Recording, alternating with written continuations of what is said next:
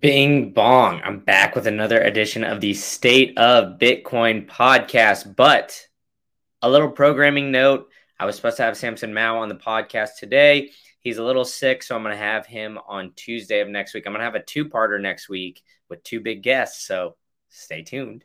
Um, but in the meantime, I have Justin, who is uh, just working in the energy field, overall, very knowledgeable about Bitcoin mining. I had him live in person on the podcast when he was in Tampa for this Sound Money, Sound Food event. So we had a great conversation all about mining, um, just kind of like the overall industry. You know, SEC regulations were just kind of starting at that time. So we kind of dive into that, uh, some of the tea leaves and everything else. But first, Big shout out to my sponsors, Pleb Lab. So, if you haven't been to Pleb Lab and you're going to Austin sometime soon, you need to check it out. You just need to go in there. It's the best hacker space in the business. All the plebs, the plebeians, they're all hanging out in there doing uh, great stuff, building some excellent projects. Get yourself a Nomad Pass. It's $100 a month. You can go into whenever you want. You get access to all the private events. And during BitBlock Boom, they're going to have a lot of private events, a lot of stuff going on. So come in the week a little bit before and uh, come hop in and Pleb Lab. It'll definitely be worth the money. I promise you that. And if you're going to BitBlock Boom, use promo code Green Candle for 10% off your entire purchase. That's right. I will be there. I'll be doing a lot of man on the street videos. You saw them during the Canadian Bitcoin conference. So come find me, come say hi, and uh, go to BitBlock Boom. There's going to have a, an amazing lineup of speakers. Uh, Jack Mallers is always there. A lot of the big names, a lot of the big people that you want to see. Um, it's more intimate than Miami. You get to, you know, interact with a lot of people. You see Odell walking around. Marty Bent's going to be around. You know, a lot of the people that are in Austin. So be sure to check that out and use promo code Green Candle to save 10% on your entire order. Now, let's get into the show with Justin. But as always, ladies and gentlemen, don't forget this is not financial advice. Everything you hear in this podcast strictly the opinion of Justin and myself. Now let's go. Whoosh. What's up, everybody? We're live here with another edition of the State of Bitcoin podcast, where I got my buddy Justin, who's in town for the Sound Money, Sound Food. I guess uh, what what are we calling it? Like a festival event? I don't know for here dinner party. Yeah, dinner party. I don't know here at Bitcoin Bay. So Justin, how you doing today? Great, great. Yeah, it was an awesome time last night. Glad I came and super cool uh, seeing what you guys are up to down here. Thanks, man. I, I, really appreciate that. Yeah, Wes and all the guys down here, they're, they're really grinding away. So, uh, but for those who don't know yet, why don't you give us a little bit about your background and, uh, yeah, why you came down here to, to, to Tampa for all this, man? Yeah, well, I've never been to Tampa before, and I, would always wanted to be, and uh, I wanted to come, and this just seemed like a great opportunity to support a local meetup, doing really great work. Uh, meet you guys in person. That's always great. I think it's really important for Bitcoiners to get out there and uh, meet each other in real life, whether it's a conference or a meetup. And so uh, all those kind of came together. I was already on the road traveling, so I figured why not come down, support you guys, meet you guys, and and the Tampa's beautiful uh, this time of year. So really excited about that.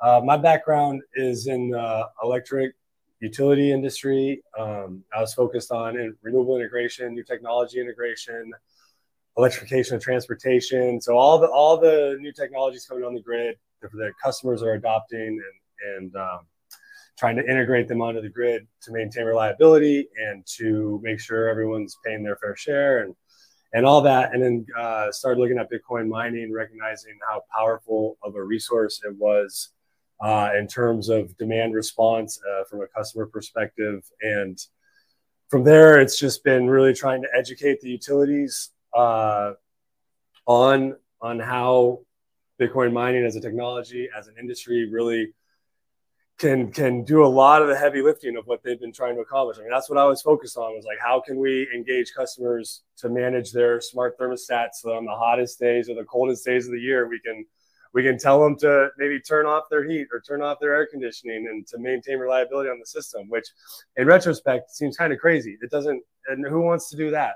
Uh, or maybe they can't charge their electric car, uh, which is also probably a bad idea. Um, and, and instead, instead, what we can do is we can use Bitcoin mining to fill in the gaps. Bitcoin mining doesn't really care if it shuts off at 6 a.m. in January on the coldest day of the year or 7 p.m. in July on one of the hottest days of the year. And they don't mind if they're shut off for half an hour or four hours or even a whole weekend.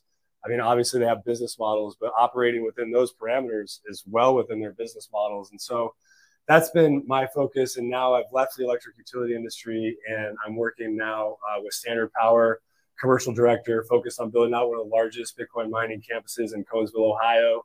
Uh, Ohio is a great state to mine. Texas is cool, but uh, Ohio is even cooler in terms of temperature. Uh, no dust, great political environment. Uh, they've got competitive electric rates, and so really excited to be focused there. And then just seeing, you know, the last aspect I'd touch on is, um, you know, we're doing these we're doing these large scale industry build outs, uh, Standard Power, but other miners as well in rural America where industry maybe what used to be there, but now it's gone. Maybe it's been gone for 20 years, five years, doesn't matter.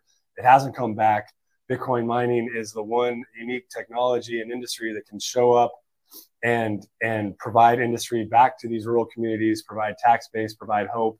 And so that's a whole nother aspect of what's happening right now. That's just uh, really exciting for me. So that's my day job now. And then um, you know, being a Bitcoiner and meeting guys like you is uh, is the icing on the cake.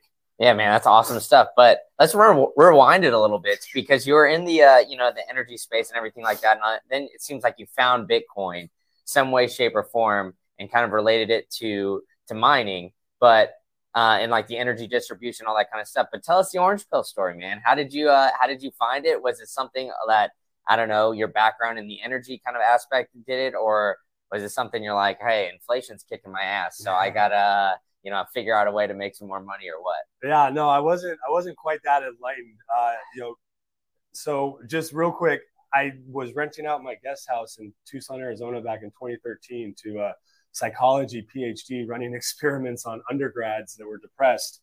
And at some point, he he, he tried to explain to me how he was uh, mining Bitcoin in my guest house. And, you know, as the story goes for all of us, right, we wish we had paid more attention.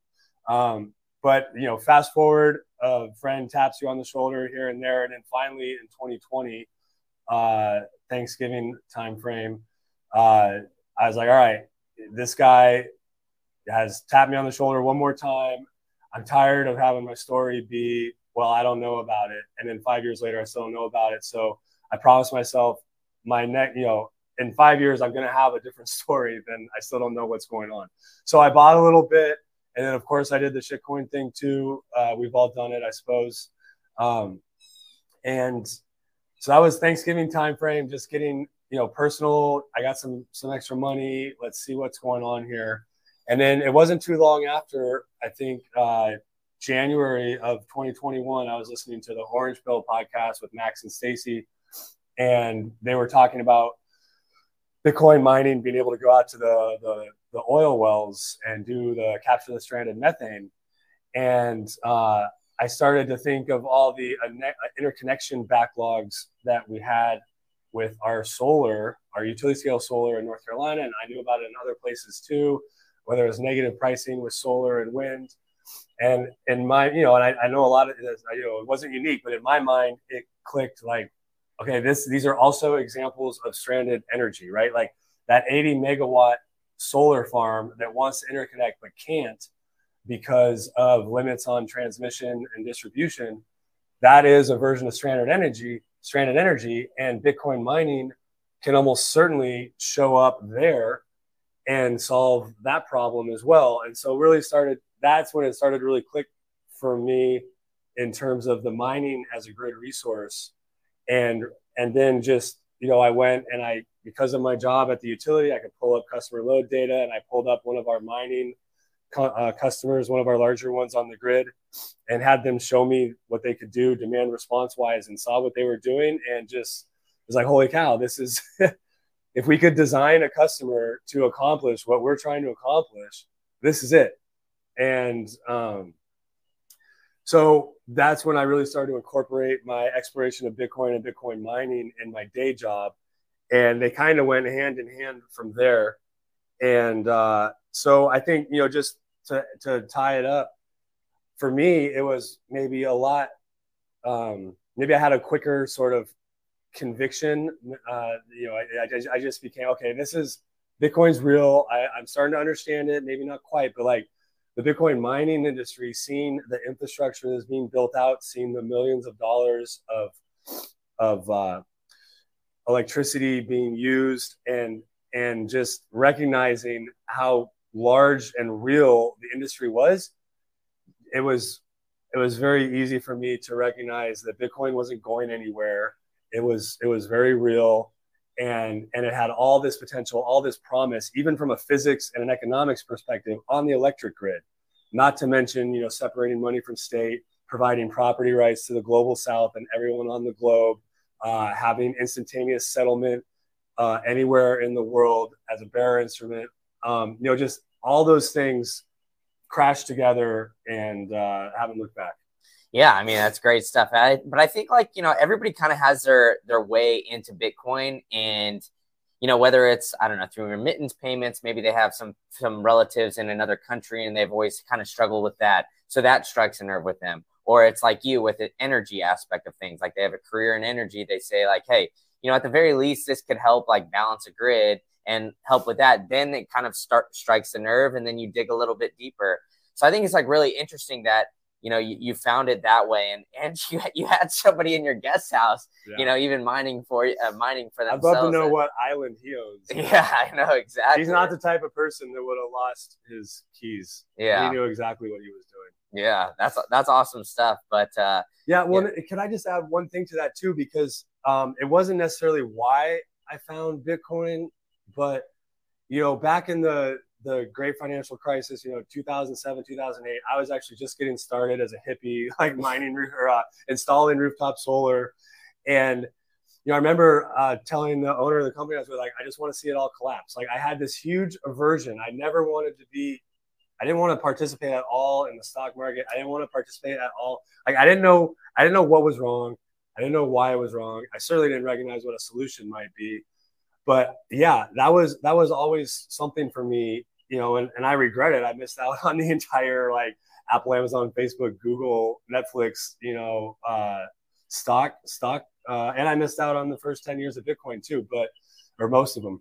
Uh, so, you know, in retrospect, now I recognize that all that angst and, and aversion that I had to what I just considered, you know, Wall Street um, really was just, you know, I, I didn't like, I knew there was something wrong with, with the system in general and I didn't like it. And now I recognize, okay, what was wrong was the money. This is why I didn't like it. I was right to not like it, but I just didn't recognize exactly what it was. And now it's crystal clear to me. And obviously, you take it the one step further. You say, well, what's the solution? Obviously, the solution is Bitcoin. And so I feel like I'm kind of coming at peace with myself finally because you know I, I never solved that. Like things just got better. You know the crisis the crisis ended, whatever, and things just sort of moved along. But now now I'm so excited to have put all those pieces together just into one nice little orange package. yeah, I mean it's interesting too that that the guy that was mining Bitcoin was kind of, I guess, uh, you know, researching depressed kids because I think, you know, you know, a lot Hopefully of people was trying to orange pill him too. Yeah, right? I mean, but, but I think like you know, you you have a very similar story to a lot of people where they understand something's wrong, right? I mean, I feel like, especially like, you know, our generation here, it's like the hustle economy, the gig economy has kind of big, been a big thing where people are like, you know what, I'm going to go to my nine to five, then I'm going to drive Uber. And like now, inflation is so bad, they're, they're having to do that to survive. So they hate their job, they have no loyalty, and people are like, why are all these kids jumping from job to job to job to make you know ten or fifteen thousand dollars more where like you know the growth trajectory they have to yeah. yeah and it's out of need right? Because inflation is so crazy and you know our, our purchasing power is just getting devalued. And i mean like you know if you the ha- earning power right? Yeah. like you don't hear that a lot. The purchasing power implies that you've got the dollars in your pocket or your bank account. Your earning power though is the other side of the equation. That's where the dollars come from in the first place. And when you have a salary that's fixed you know that that also is being like down and to the right with uh with inflation. Yeah, it's just you don't have them yet, but. yeah, and prices of things change like daily or weekly or whatever. You know, like we, we've heard about the eggs, we've heard about gas, you know, everybody's kind of taking that into account, but your salary is the same for like the entire year, unless you're like, yeah, you know, at least, yeah, at least, yeah. And like usually these companies too are like, all right, three percent raise, Yeah. you know, and then it's you know it's it's kind of like a difficult position that you're in. And I feel like that's kind of a big reason why people are, you know, just mentally, you know, you see like the depression rates kind of up, Uh. right? I mean, like psychologists are probably making a fucking killing right now. Not to mention they're being pumped full of poison. yeah, right? You gotta talk about exactly, right? I mean, yeah, we, we were just at the sound money, sound food uh thing. Right. So I mean, like the whole entire food industry's fucked. And then on top of that, you know, you're buying you're getting more expensive food for less nutrition, and then your money just doesn't go as far as it possibly can. So you're gonna be working, you gotta stay at home more often, you're not gonna be able to go out and socialize. So I think like, you know, just uh, all to wrap it up, like money obviously touches so many different aspects, which is a crazy thing about, you know, once Bitcoin, once you see it and you understand like, holy shit, this is this is what has been wrong with the world for so long. But you're you're always wondering like why, you know? Like I feel like you, you don't really have that light bulb moment until you have until you see Bitcoin because that's just been the status quo that you've known for 20 something odd years while you were growing up, you know? And then or maybe if you're lucky enough you find bitcoin when you're in your your teenage years or something like that but you know i think now people just don't really understand you know where bitcoin or what bitcoin is one and like what is wrong with the world and they want to kind of ignore it because of the volatility they're seeing things like you know ftx blockfi uh, binance like all you name it and then there's also like kind of some negative connotations when it comes to the government which is what i want to jump into next um, you know, obviously we have you know Janet Yellen, all these other politicians kind of coming out. But the one I want to dive into you about is like that Texas bill. Luckily, it didn't get passed, but they were essentially trying to limit the amount of Bitcoin miners that we had, uh, you know, stabilizing the grid and everything else. So, why do you think that there's like that, I guess, negative connotation when it comes to Bitcoin mining when, you know, you as an energy guy, Yeah. I mean, it seems like it's obvious to, to me as just like an outside guy that, uh, you know, just I, I guess it's just observing the grid. Like, sure, I have an engineering background, but I'm not in the, you know, energy field and got my hands deep in it like you. So, why do you think that there's like politicians attempting to fight the mining stabilizations of grids and those kind of things as well? Yeah, yeah. Why? Uh, That's a great question. You know, especially if you look back, even though as recent as this past Christmas, with the winter storm that blanketed most of the continental U.S., you saw what was what was almost certainly the largest demand response event from a single industry at a single time. Uh, some of it coordinated, some of it uncoordinated, with Bitcoin mining shutting off anywhere from 1.5 gigawatts, maybe even up to 1.8 but a very significant amount shut off in Texas for exactly when they needed it most. It was almost certainly a huge, huge part of them maintaining reliability and not having blackouts. Uh, I I could pretty much guarantee that if that 1.5 gigawatts plus didn't shut off in Texas uh, and then stay off a lot of it for most of the weekend, um, they wouldn't have been as successful. And the, the, you know, the reason I have so much confidence is that is because other states like my state, Cal- uh, North Carolina, we only had a few hundred megawatts, a couple hundred megawatts of Bitcoin mining to shut off, and we we that wasn't enough, and we ended up having historic blackouts uh, for the first time in their hundred year history. Duke Energy had to curtail or shut down people's power on Christmas when they're opening their presents on the coldest day of the year. And so you just say, okay, well, I also know that if Bitcoin, if uh, Duke Energy had had 500 megawatts more of Bitcoin mining, or you know, 500 to a gigawatt more of Bitcoin mining on the system, that would have shut down just like it did in Texas. North Carolina would have also been able to avoid blackouts. It's just the dynamics of of what was going on at the time, and uh, so you just see how real it is, how beneficial it is. And so then you have to ask yourself, okay, why? Why was there this legislation in a seemingly very pro Bitcoin mining state like Texas coming out of nowhere with a lot of political support to artificially and arbitrarily limit Bitcoin mining's ability to participate and provide these services, these uh, balancing services back to the grid? And, you know, what, what you're left with coming, what, what you're left with is Well, that was a market. That was a competitive market providing these services to the grid in Texas, and that existed well before Bitcoin mining did. And you know who was providing those services? Well, it was a lot of natural gas peaker plants that were providing these services back to the grid. So you build billions of dollars worth of peaker plants, and then you'd have them just sitting there on standby, waiting for ERCOT, the uh, Electric Reliability Council of Texas, to uh, signal them to, to ramp up when they needed the extra energy. And so uh, it was probably a pretty good business. But you can probably tell where the story's going. Bitcoin mining shows up, says, "Oh yeah, yeah, that that's interesting. We can do that a lot quicker, a lot better, a lot faster for longer, and for less." And so, as far as I've been told, basically the floor in that market, the price just you know collapsed. Like Bitcoin mining basically drank their milkshake of providing ancillary services back to the grid. And we're talking about you know like maybe Berkshire Hathaway, maybe these other very large players. Uh, Carlos Slim owns the natural gas pipelines. There's a lot of dynamics into uh, those pipelines. They, they serve, they go down into Mexico. They're coming out of Western Texas. And, you know, there's, uh, it's hard to explain quickly. Uh, there's a, an article, Level 39 uh, on Twitter, has great, great research into this. I, I helped them with this.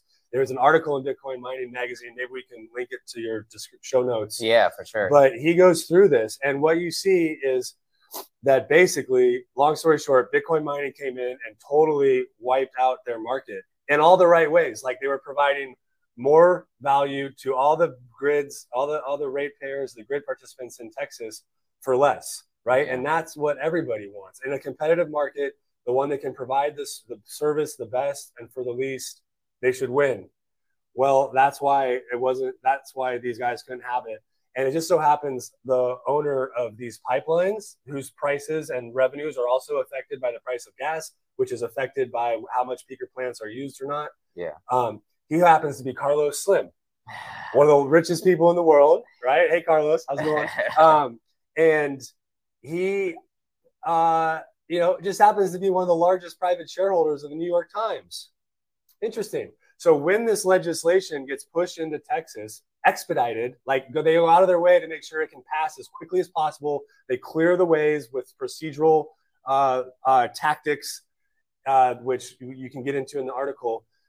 Um, Guess what happens at the same time this legislation is being pushed in Texas? A giant negative article on New York Times is pushed out, huh? About Bitcoin mining in yeah. Texas and how much, how bad it is for the state and this and that. So, you know, eh, that's all just conjecture. I don't know. I haven't talked mm. to hmm. Carlos. I'm sure he would never do anything like that. And I'm sure the New York Times is, is well, you know, their integrity would not allow for them to participate in something like that. But at the end of the day, the good news is that the bill died. It's no more. We will not have artificial caps on the ability of Bitcoin mining to participate in these competitive markets. Like that's the whole point of Texas. It's deregulated. It's supposed to be a competitive energy marketplace. That's why the energy is so cheap most of the time. And so, you know, I think what we're going to continue to see is uh, Bitcoin mining show up and, and provide resiliency to the grid in all the best ways possible. And you know, like I was alluding to earlier with the fact that maybe you don't need to control people's thermostats anymore. Maybe you don't need to control when they can charge their cars anymore because you have Bitcoin mining. Uh, maybe we don't need uh, gas peaker power plants anymore. Sorry, sorry, Warren. Uh, you might want to maybe invest more in Coca Cola or something. But uh, you know, that's really what we saw, and um, so that got quashed. That's good to see. Um, and then you know you saw the, the 30% tax proposal on electricity use come out of the White House. That one got smacked in the face and killed really quickly. That was good to see. That actually came. The opposition came from a friend of ours, a congressman in Ohio, uh, Warren Davidson. You should throw him some support. His his uh, his political capital is our support. He was the one that led the charge during the debt ceiling negotiations to eliminate that 30% tax on miners which would have been which would have been a death a death sentence for any type of uh, on grid, non guerrilla, non black market mining. They would have been gone. Um, and so it was great to see someone, uh, a congressman from Ohio, lead the, the, opposition to that. and have it. I mean, we really didn't hear a whole lot of conversation about the fight because I think they just did such a good job. He, whatever coalition he organized, just marched straight up to probably Kevin McCarthy's office and maybe Elizabeth Warren and maybe even Biden himself and said, no, like it's not going to happen. Yeah. So uh, I think there's a lot of positive, a lot of positive tailwinds right now with Bitcoin mining. Uh, and it's really exciting to see. And I think you're gonna the opponents of it, including the New York Times, including Elizabeth Warren, they're if they keep it up, they're just gonna get they're just gonna wear themselves out, and uh, they're gonna look foolish. And uh, the proof is in the pudding. You're gonna see Bitcoin mining start to bring back these rural communities all across America, providing reliability to the grid. I mean, just like bop, bop, bop. It's just endless. All the positives of Bitcoin mining, and it's unstoppable. So. Yeah, I mean that's great stuff, and I, and I love that rant too. I mean, just oh, is that a rant? Sorry, guys. no, no, man, no, that's what these are for, though, right? I mean, but I mean, like I want to kind of stay on like the political aspect of things because seems like you have great insight on that. Last year, it seemed like 2022 that was like kind of the year for politicians to, I guess, somewhat make a name for themselves on Twitter, going onto Bitcoin Twitter Spaces and kind of saying like, "Hey, I'm pro Bitcoin," but you could always like kind of fish out some of the you know, uh, I guess real Bitcoin believers and then, you know, people who are just there kind of grifting. But I mean, we just had Bitcoin Miami, right? We had Robert Kennedy Jr. and then Vivek. I'm not even going to try to pronounce his last name, but two presidential candidates come up and speak at that opposite conference. parties. Yeah, opposite parties and and an independent with Tulsi Gabbard. Yeah, and like yeah, I mean, so it's like Republican, Democratic, and Independent, right? So we have political candidates in all different parties and uh, you know, it seemed like Ron DeSantis even got on an Elon Musk Twitter space and mentioned Bitcoin. You can do do Bitcoin, right? I like. I mean, yeah, I like him a lot too. I'm a, I'm a Florida guy, right? So, but I mean, regardless, it seems like that's going to be a new, I guess, talking point when it comes to debates. Um, it's going to be on the ballot, whether it's going to be you know one out of four candidates or you know, one out of 20 or even one out of two. I don't really know how the next year and a half ish is going to play out, but definitely seems like that's going to be a talking point and it's going to create a divide, right?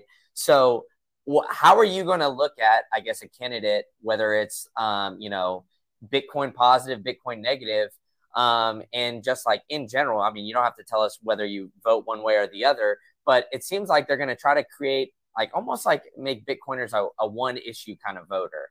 And that's the one thing that kind of worries me going forward. Is like, all right, you know, obviously Bitcoin's like the solution for a lot of the problems, but if they want to give us Bitcoin, but then potentially like all these other um, you know, policies that they have are like more controlling. I feel like that's kind of like a wolf in sheep's clothing, clothing, so to speak.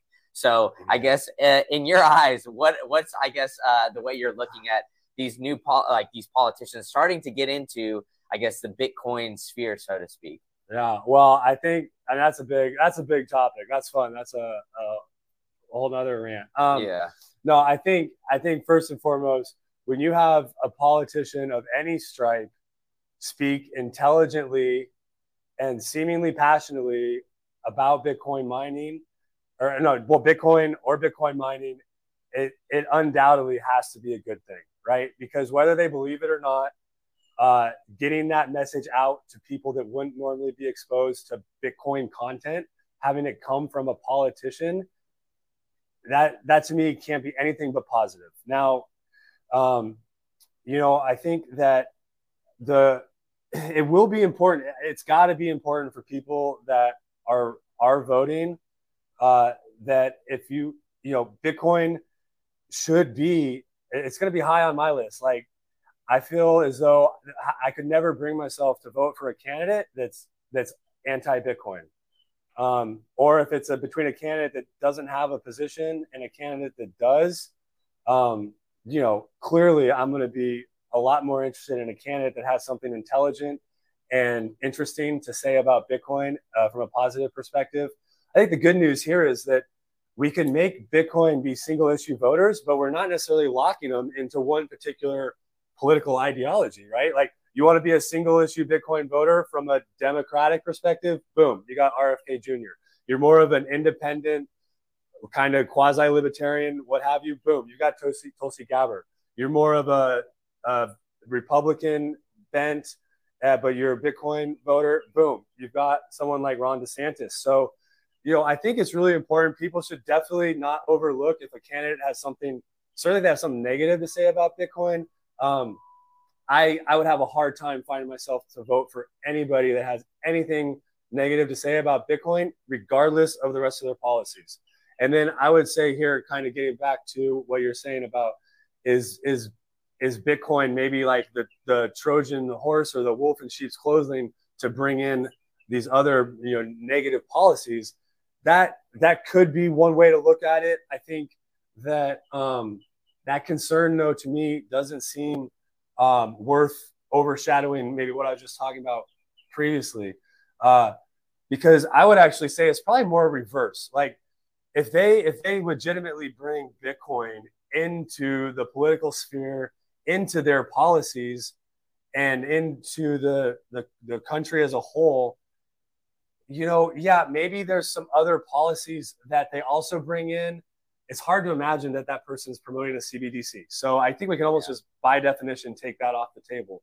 But even if they have like abortion issues or gun issues or or uh, welfare issues or you know renewable energy issues whether, whatever side you're on if they if that's coming along with them then i think okay to me i'd be willing to deal with that because i think that's more short-lived the bitcoin when they bring that in the bitcoin's almost certainly going to take root and stay and get its tentacles out into everything and that by definition will start to curtail all the other stuff. I mean, that's how I understand Bitcoin, right? You separate the money from state, you separate the state's ability to indefinitely fund itself and expand itself from it.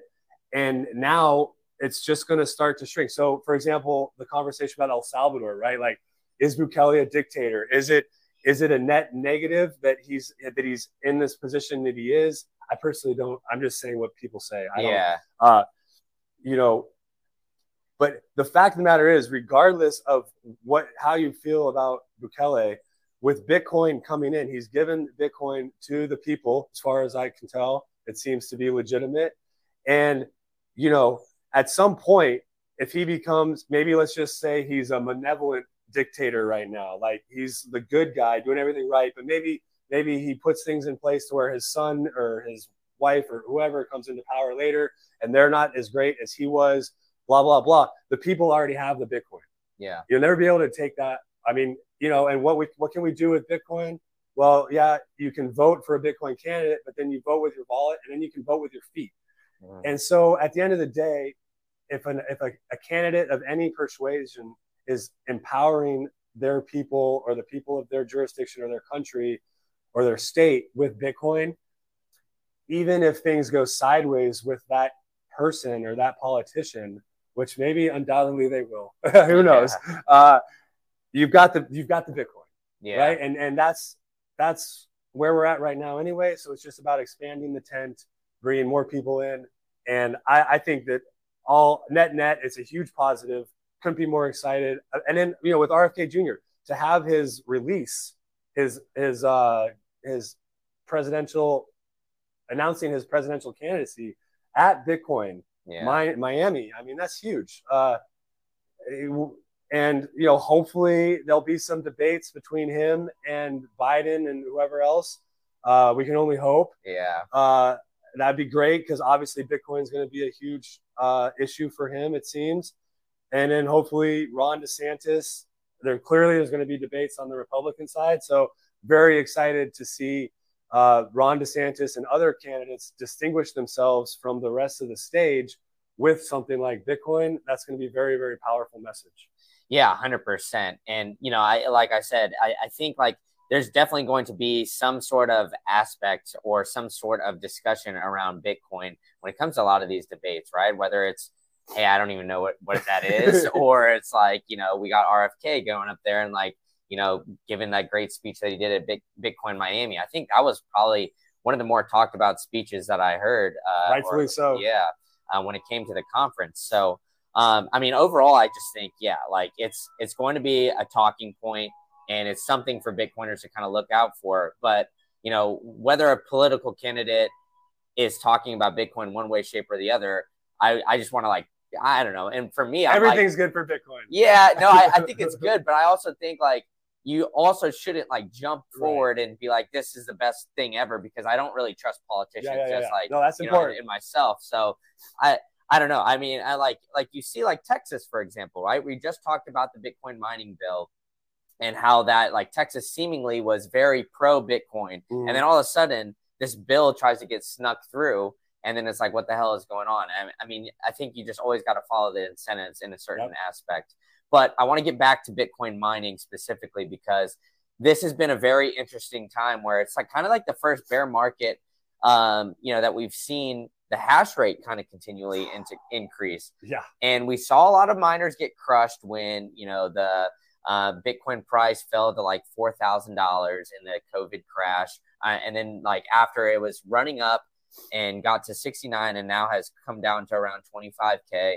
We've seen a lot of miners who got over leveraged and you know borrowed whether it was against their mining machines or the Bitcoin that they mined and you know end up failing. So I think there Bitcoin mining as a like industry is kind of in a unique state where the ones that have survived now have maybe provided some resi- uh, proved that they're resilient in some way, shape, or form, and are able to kind of position themselves well for the next bull run.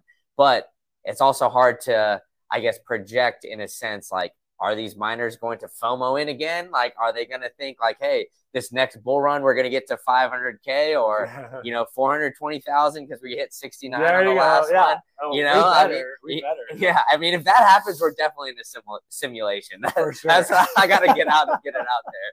I mean, if we go from 69 to 420, I mean, oh, oh man. God. The memes would be incredible on Twitter. That would be, I don't know if I could get myself to get offline at that point. But um, in your eyes, how do you feel about I guess overall just general state of Bitcoin mining industry?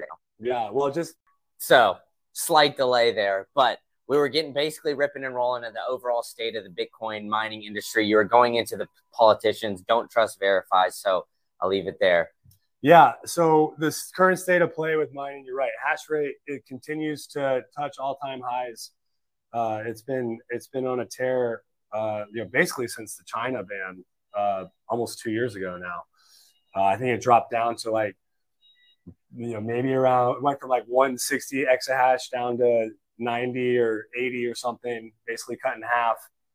And then and then now it's been just on a steady trajectory upwards and it's always an estimate. You never know for sure. There's no like actual ticker that tracks everything, but estimated to be right around 360. Well, let me pull it up real quick. But you know, basically at all time highs. And uh, let me see here real quick. Time chain calendar is a great place to yeah. find real time stats. Yeah, 371 uh, is the estimated exahash right now for the global network. So getting close to 400 here, which is just crazy to think of even a year ago. Um, but yeah, I think you're right. The miners that you see now in the industry have proved resiliency. We're well capitalized with smart capital uh, and weren't over levered. Some some did YOLO in, like Celsius. Go figure, right? Yeah. Uh, so you know, just for example, you had companies um, taking out leverage on miners or other leverage to get miners at 110 dollars a terahash or so, which at the time made sense because you were getting 65 cents a kilowatt hour for your Bitcoin uh, going through the miner. Um, well, then things changed, and now now you can now that same miner is probably worth like 17 15 dollars a terahash and you're getting 12 cents a kilowatt hour for your going through the asic and it was even lower when bitcoin was below 20 uh-huh. um, and so so the you know it, i think it has strengthened the industry right now the people that are left uh, were we're doing all the right things the right way. Um, and I think are pretty pretty stable now. You're probably not going to see a whole lot more capitulation in the mining industry unless we see a huge drawdown in price. You know, Bitcoin goes to 15k or 10k again for you know a month or two. That that could put a lot of stress on some people. But I, I still think the ones that are here now could probably weather that storm. But um, you know now you have people also getting into the market and they're getting in, you know, building in the bear market. I'm a firm believer in that. And so whether you're a home miner that you want to add to your stack of ASICs, now's a great time. Or or you're or you're small business miner or even the large scale ones, they're getting in now and they're getting those ASICs, the same ones that were $110 a terahash uh, a year and a half ago are now, you know, you can get them for under $20 a terahash. And, you know, the real issue you're going to have is finding capacity. Where are you going to plug these things in?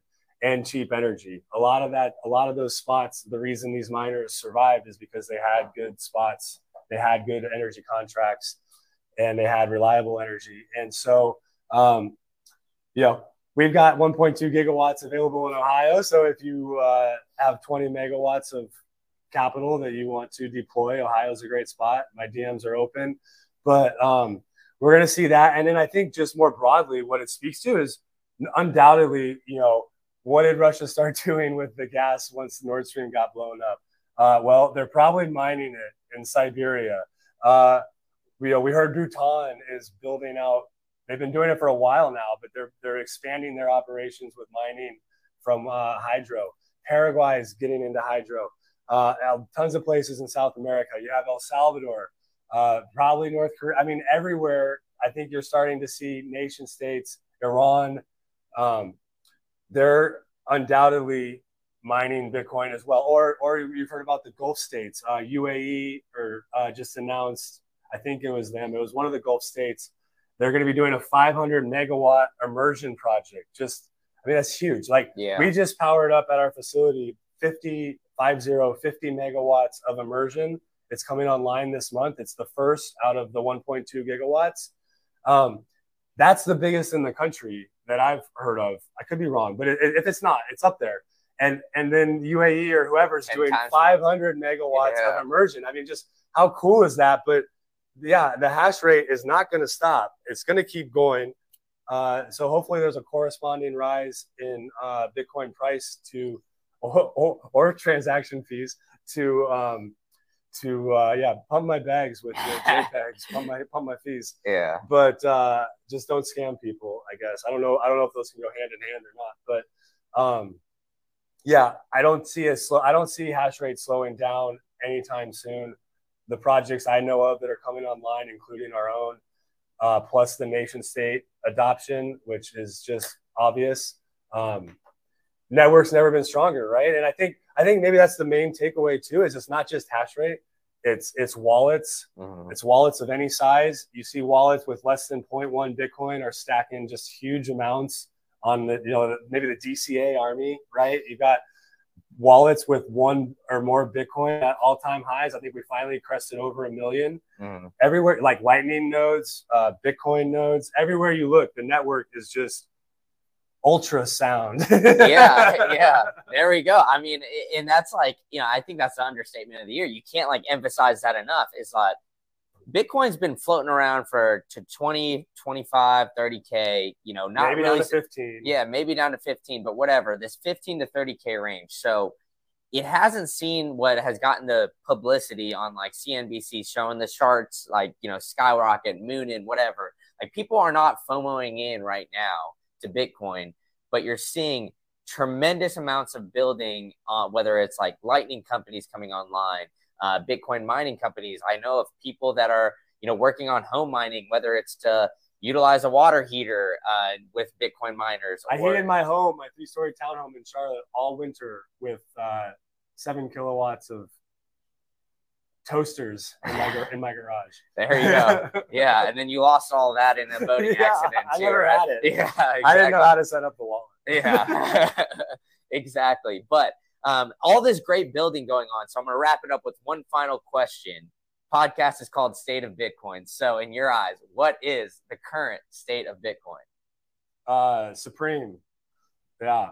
Supreme, like yeah. the brand, is that is that what we're gonna have to have like the Bitcoin Supreme logo? Is that like new? Uh, I don't know. New merch ideas or something? A lot of words flew through my mind, and that's the one that came out of my mouth. No, I think that I think that yeah, the state of Bitcoin right now is is it's just everywhere you look, like what we were just saying, it's it's just prove it's just proving itself to be what we all understood it to be and expected it to be. It's just it's happening right in front of our eyes, and it's gonna it's gonna separate money from state. It's gonna provide property rights to everyone on the globe that are unconfiscatable, and uh, financial services that are necessary to people that have never had them before, and and it's just sitting there in this uh, v- incredibly strong, all time high state that uh, is untouchable. Maybe that's another word. Yeah. Supremely untouchable. there we go. Yeah. I love it. All right, Justin. Well, thanks so much for joining me here today and coming into town for the Sound Money and Sound Food Festival here at Bitcoin Bay. Uh, so, for those who uh, don't know you or whatever, why don't you tell them where they could find you on Twitter and what all you got going on? Yeah. So I'm on Twitter. Got a, a J Orkney five. I, I I'm not too active. I do a lot of spaces, um, and I send out some tweets every now and then. I mostly troll Solar Bros uh, to talk about nuclear energy. Um, and then I'm on I'm on the Orange Pill app as well, so I like that. Uh, but but yeah, my DMs are open. I love to love to make connections. Happy to answer any questions. Uh, invite me to a space if you have it, uh, and and let's go. Um, thanks for having me. Yeah, of course, man. Thanks so much for coming on, and I'll put all that stuff in the show notes so you guys be sure to check out Justin and the great things he's got going on. We're out.